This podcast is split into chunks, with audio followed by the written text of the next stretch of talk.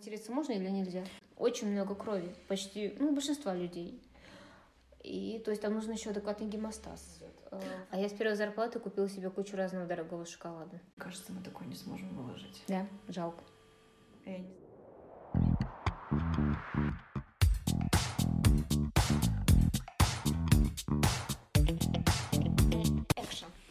Всем привет! Это Лера Это Настя. и наш подкаст «Что я несу». В гостях у нас сегодня моя одногруппница Фарида. Да, здравствуйте, очень приятно. Рада была прийти. Сегодня у нас такой более серьезный выпуск. И эта часть выпуска будет, наверное, о... Ну, или выпуск будет о каких-то стереотипах, правильно?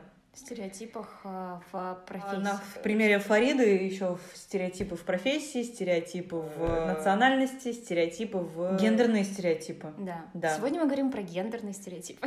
В в общем, сегодня мы говорим про разные стереотипы и как Фарида их очень хорошо все рушит, э, спасая жизнь при этом. О, как приятно. Почему реаниматология? Ну, во-первых, это интересно. Я вот выбирала между реанимацией, скорой помощью, ну вот всем таким вот неотложным. Всем таким, где блюют на тебя, ну, в общем, э, кровь на тебя. как-то, э, да, э, ага. вот. Экстрима захотелось, в общем, да. Да. Ага. Вот. Скажи, почему ты не осталась именно в педиатрии, раз педиатрия это интересно, а ушла во взрослую? Ты же взрослый реаниматолог. Ответственности намного меньше. В разы ответственности меньше и зарплаты больше.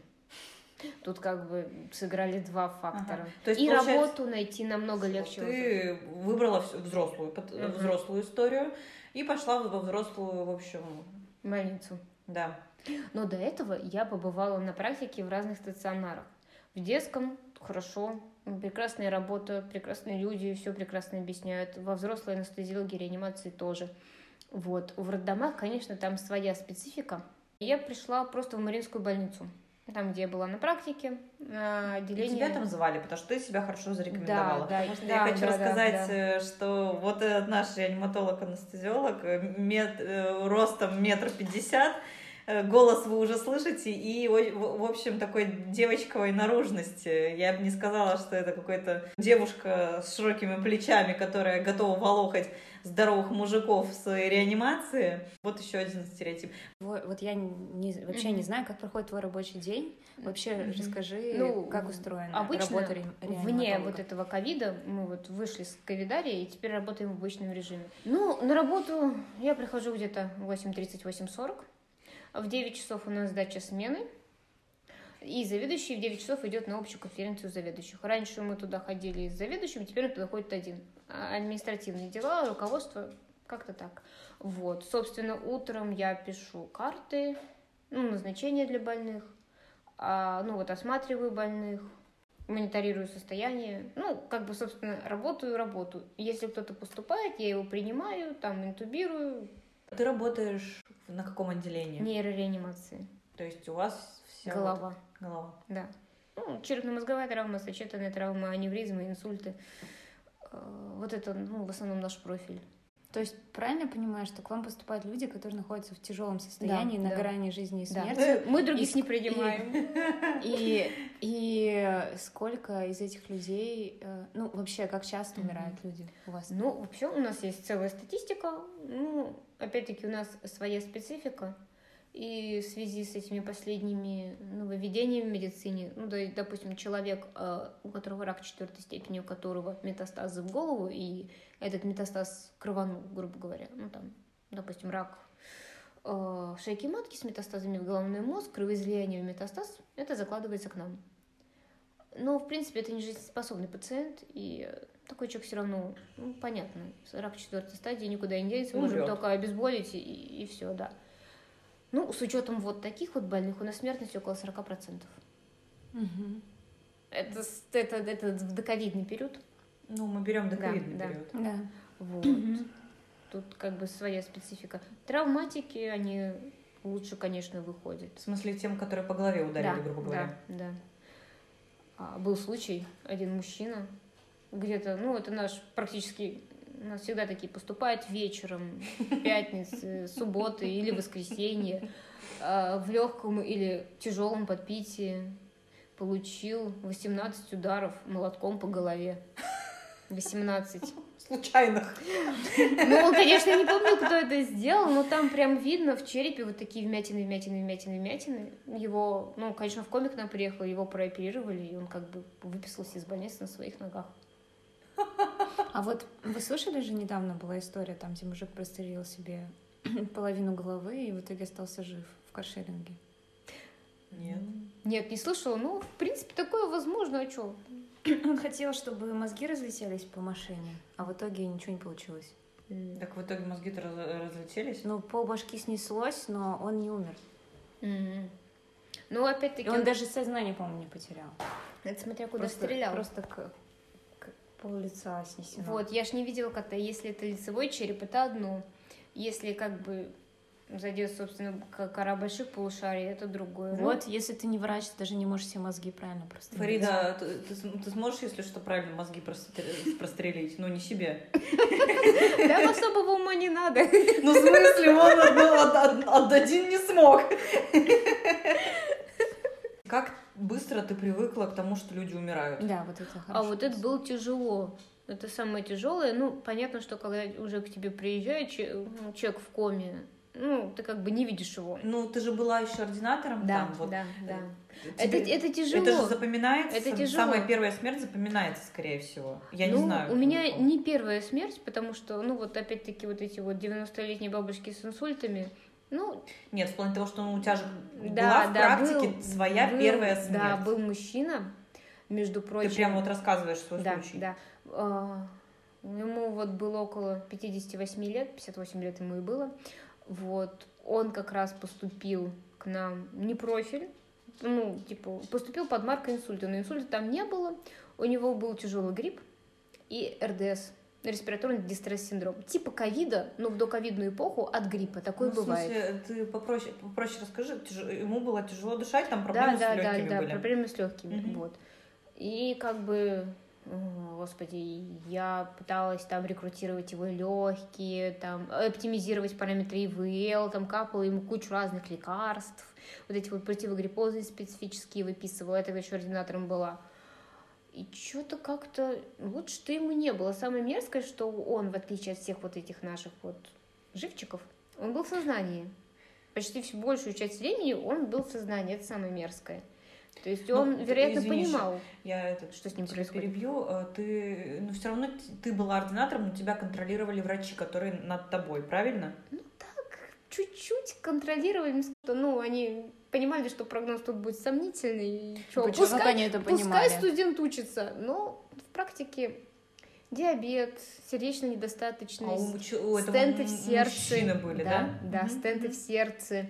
Там почки тоже, ну, не первой свежести из-за диабета. То есть врачу с обширной практикой, ну, у которого есть практика, даже мне сейчас, ну, понятно, что, ну, может быть, проскочит, но, Плохой вероятнее прогноз. всего, Мгм. нет, да. Но мне тогда это было непонятно. В общем, ну да, и ты, И меня как котенка решили макнуть, ну, чтобы типа ты, это... в общем, его лечила, а он был в сознании, и вот ты, я тебя Да, перебила да, на да. том моменте, что, скорее всего, понимал, что с ним происходит. Да, да. Вот. И просто я же тогда была ординатором, я каждый день ходила. сейчас я работаю сутки через двое, сутки через сутки, сутки через неделю. И я не вижу этих больных вот так вот часто, каждый Ну, в день. динамике, то Да, есть. да. Тут я как бы оценивала в динамике, и ты понимаешь, что пациент ну, погибает, понимаешь, в принципе, от чего, но сделать ты объективно ничего, ничего не можешь. Это печально. Вот, ну, в итоге он э, умер. Мгм. Ты можешь рассказать свои ощущения? Ну да, я просто в следующий, на следующий день утром пришла, типа, а где вот этот вот мужчина, а чё, он ночью умер. «Ну, жалко. Ну нет, ну я, конечно, ну, сказала, что жалко. Я, конечно, очень переживала, но я же не могу этим прожженным мужикам Ну, показать, конечно. что я разнылась тут как девка. Вот, а это стереотипы. Ну, То есть ты, ты сдержалась, ты как бы... Да, так... Тебе было очень тяжело, ну, как бы, да? Ну, я да, просто да, как бы... да. Как Бывает. долго ты переживала по этому поводу? То есть, ну, ты в любом случае пришла домой. Ну, там, Да, э, да. ну, я просто вот по, по себе, э, как, не по себе, но вот, в общем, когда ты в коллективе, ты как бы, наверное, как-то так, ну, и не показываешь виду Мгм. перед вот этими И мужиками. отвлекаешься А. И отвлекаешься, да. И вот, ну, вот когда ты при- пришла домой, Мгм. Ну, не знаю. Но я поняла, что эту ситуацию просто нужно отпустить, и я просто буду мучиться, непонятно почему. То есть ты сама себе психологически помогла тем, что ты вот э, продумала эту всю Ну, историю, общем, и уже пришла домой, э, сказав, что ты все сделала, Ну, да? нет, я и потом, конечно, так переживала. Ну, то, что я хотя бы вот это вот запомнила, это о многом говорит, потому что потом ты больных уже таких не запоминаешь. То есть ты сейчас, в принципе, особо вот эти смерти не запоминаешь? Ты только их констатируешь, да, получается? Ну, если там не было что-то такого сверхъестественного, конечно, да, молодых ты помнишь, тех, кто хорошо себя чувствовал, потом как бы неожиданно все посыпалось, я тоже таких помню. Мгм. Вот. А вот такого, такого вот, ну, что прям запомнилось. ну, Уже всё так. А вот а, был да? наоборот случай, когда вроде как уже думали, что все, а человек выкарабкался. Да, бывает такое. Ну вот, вот такие вот больные. У нас вот еще дед один такой лежал, просто ему было 70 лет, ишемический инсульт там полушарный. Ну, тоже тяжелый дед. Инсульт, э, это, поясни. это- Нарушение мозгового кровообращения, ну там у него э, часть мозга, там образовался тромб За счет- за слева, в, за левом, счет- пол- в левом полушарии, это принципиально. За счет И- этого ты да, помнишь... и э, левая часть мозга не кровоснабжалась. Вот. О, Господи. И, ну, собственно, такие больные очень тяжелые, они очень часто погибают.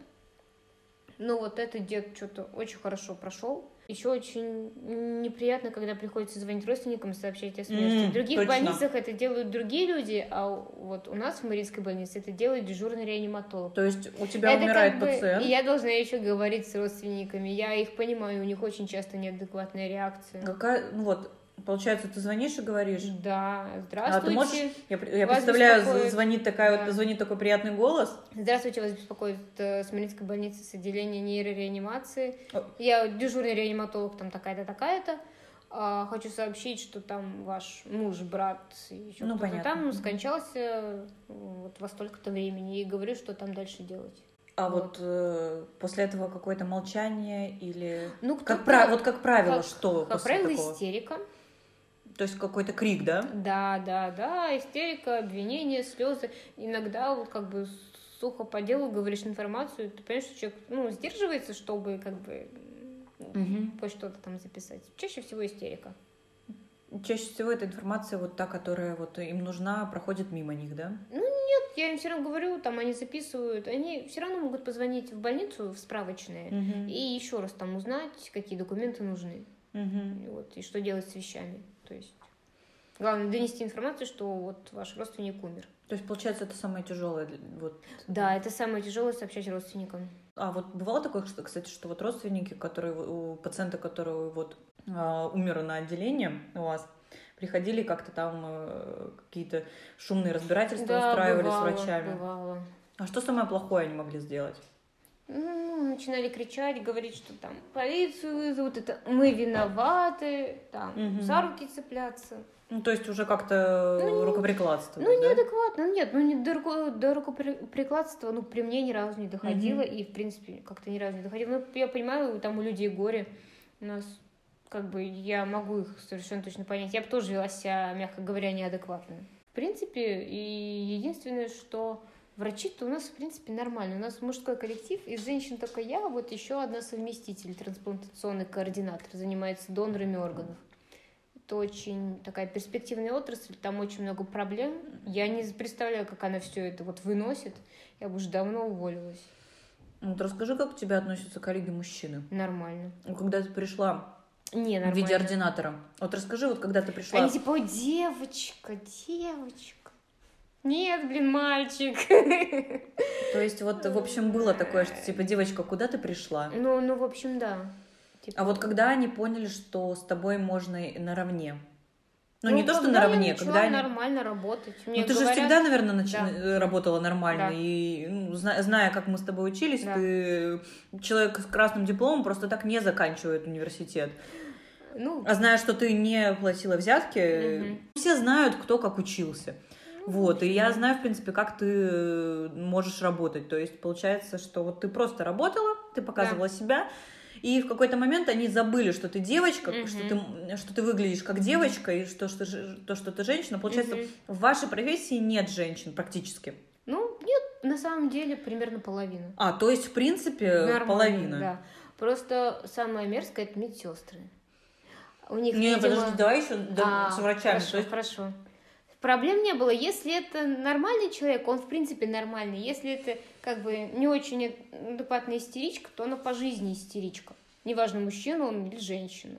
Конкретно с такой дискриминацией я особо нигде не сталкивалась. То есть у нас, в принципе, Просто потому что врачи, люди. они достаточно умные, образованные. Ну, Ну, почти- наконец-то почти- пошел почти нормальный все, контент. Да, да, да. Почти все умные, образованные, они прекрасно понимают, что как бы человек может судить по поступкам и по его знаниям. Пациенты. Ну, хотя у тебя все пациенты, получается, лежат. Во, нет, ну некоторые, которые были в сознании, они пытались возмущаться. А позовите доктора. Э, Здрасте, я, я уже тут. Здрасте. Я доктор. Да ладно, я говорю, да. Нет, ну они большинство думают, что я медсестра. В принципе, не важно, что они думают, главное, чтобы они выписались из нашего отделения. Ой, это вообще здравая позиция, да. Вот, и больше не болели, и в реанимацию не попадали. С врачами поняли, Да. то есть то, что э, было предвзятое отношение к тебе, Мгм. но когда ты проявила себя профессионально, они Мгм. про это все забыли и э, общались с тобой как вот ну, с другими врачами. Медсестры, ты говоришь, вот самое страшное, да, А, получается? это мизогония, да. Но они старые, они глупые, они ленивые. И с ним ничего не сделаешь, они меня не слушают. Вот, как ты, такая маленькая девочка, ну, вот этими, тол... скорее всего, они толстые, какие-нибудь... Ой, Лера, Да, ну ладно, выпуск про стереотипы. Они- Скорее всего, все медсестры толстые, старые, Нет, нет, нет. стопудово. Но мы сейчас про стереотипы, мы против стереотипов. вот как ты, ладно, вот про вот этих вот людей, которые зашорены, что типа, вот что это за девочка, которая будет нами тут руководить? Вот как ты с ними разговариваешь, и как ты их ставишь на место? Вот, вот у меня еще такой я вопрос. пис- ну, одна из них до сих пор со мной не разговаривает. Она, на самом деле, расистка. Я уже там около двух лет работаю, она со мной Ага. не разговаривает. А как это вот вообще возможно? Что за что за фигня? Ну это же Я не знаю, профессиональные я отношения. писала Да. на нее жалобы, ей все равно. Вот как Молодые, неважно от пола и веса, прекрасно работают. Как люди выбирают профессию э, с, э, с такой э, ответственностью в медицине? Ну, не знаю, для Ну. этого должен быть определенный склад ума и характер, наверное. Ну, я бы, если честно, учась с тобой в группе, не подумала бы, что ты вот все-таки возьмешь и пойдешь в э, реаниматологию все-таки. Ну, просто люди, наверное, не то, чем они кажутся. Ну, это Все намного сложнее. Ну вот то, что ты стала в целом врачом, это твоя семья повлияла на твое решение? Да, я хотела быть прокурором. Но Слушай, мне ведь- сказали, что лучше живой врач, чем мертвый прокурор, поэтому... Да, Мы точно ходим по Да, мы выходим Ну. к тонкому льду.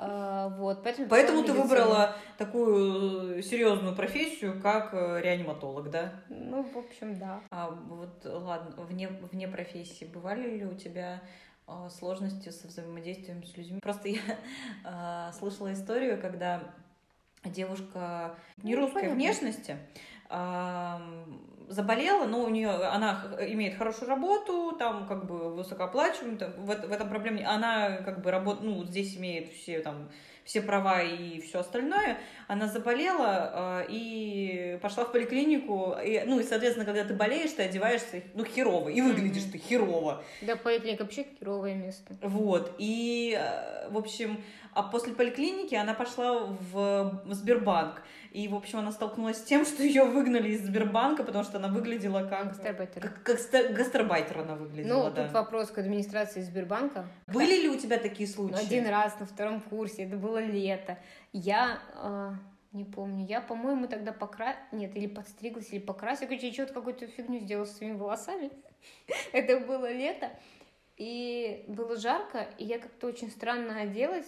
Я уехала с дачи, я очень странно оделась, у меня были такие непонятные широкие штаны, какой-то шарф, какая-то кофта. Единственное, что меня э, эти полицейские в метро остановили, попросили показать документы, но я не знаю, может, я очень подозрительно выглядела, не знаю. Тебя, Скорее, наверное, как какая-то наркоманка, чем таджичка. Я вот что-то как-то... А тебя, Настя, когда-нибудь останавливали полицейские в метро? Что, проверить документы? Да.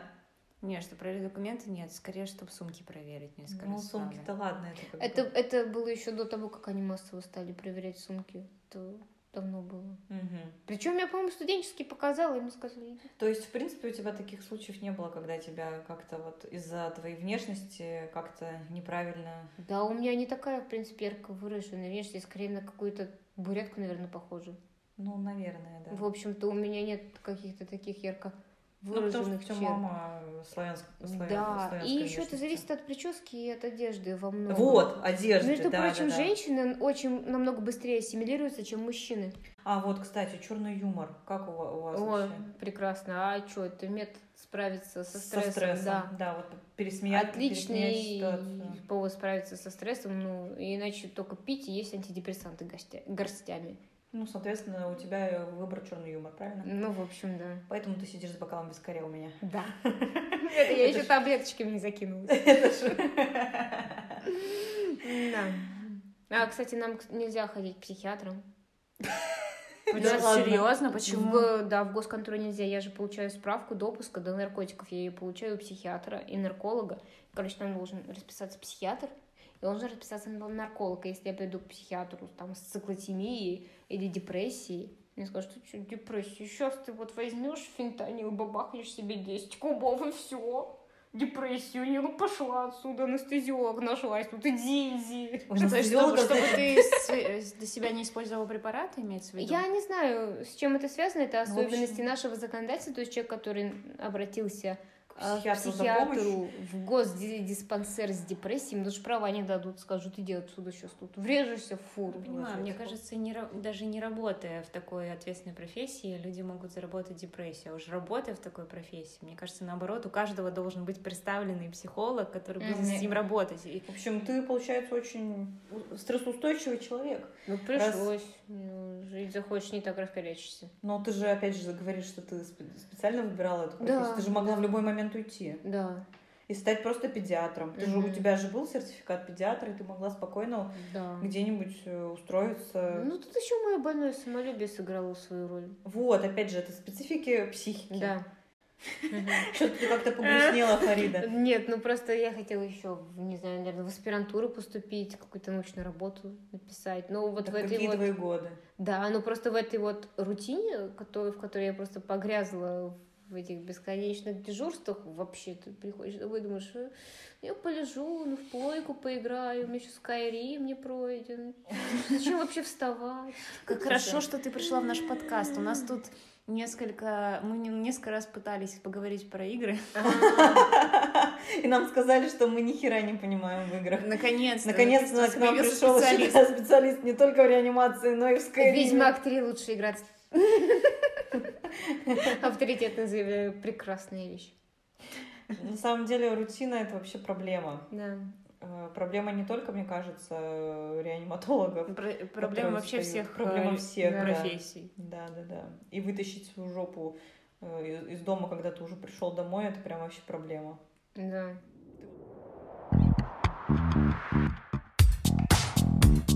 Кстати, по поводу трахеостомы. Я сколько раз видела, как показывают, как трахеостому устанавливают чуть ли не в самолете, в автобусе с помощью ручки. Это такой бред.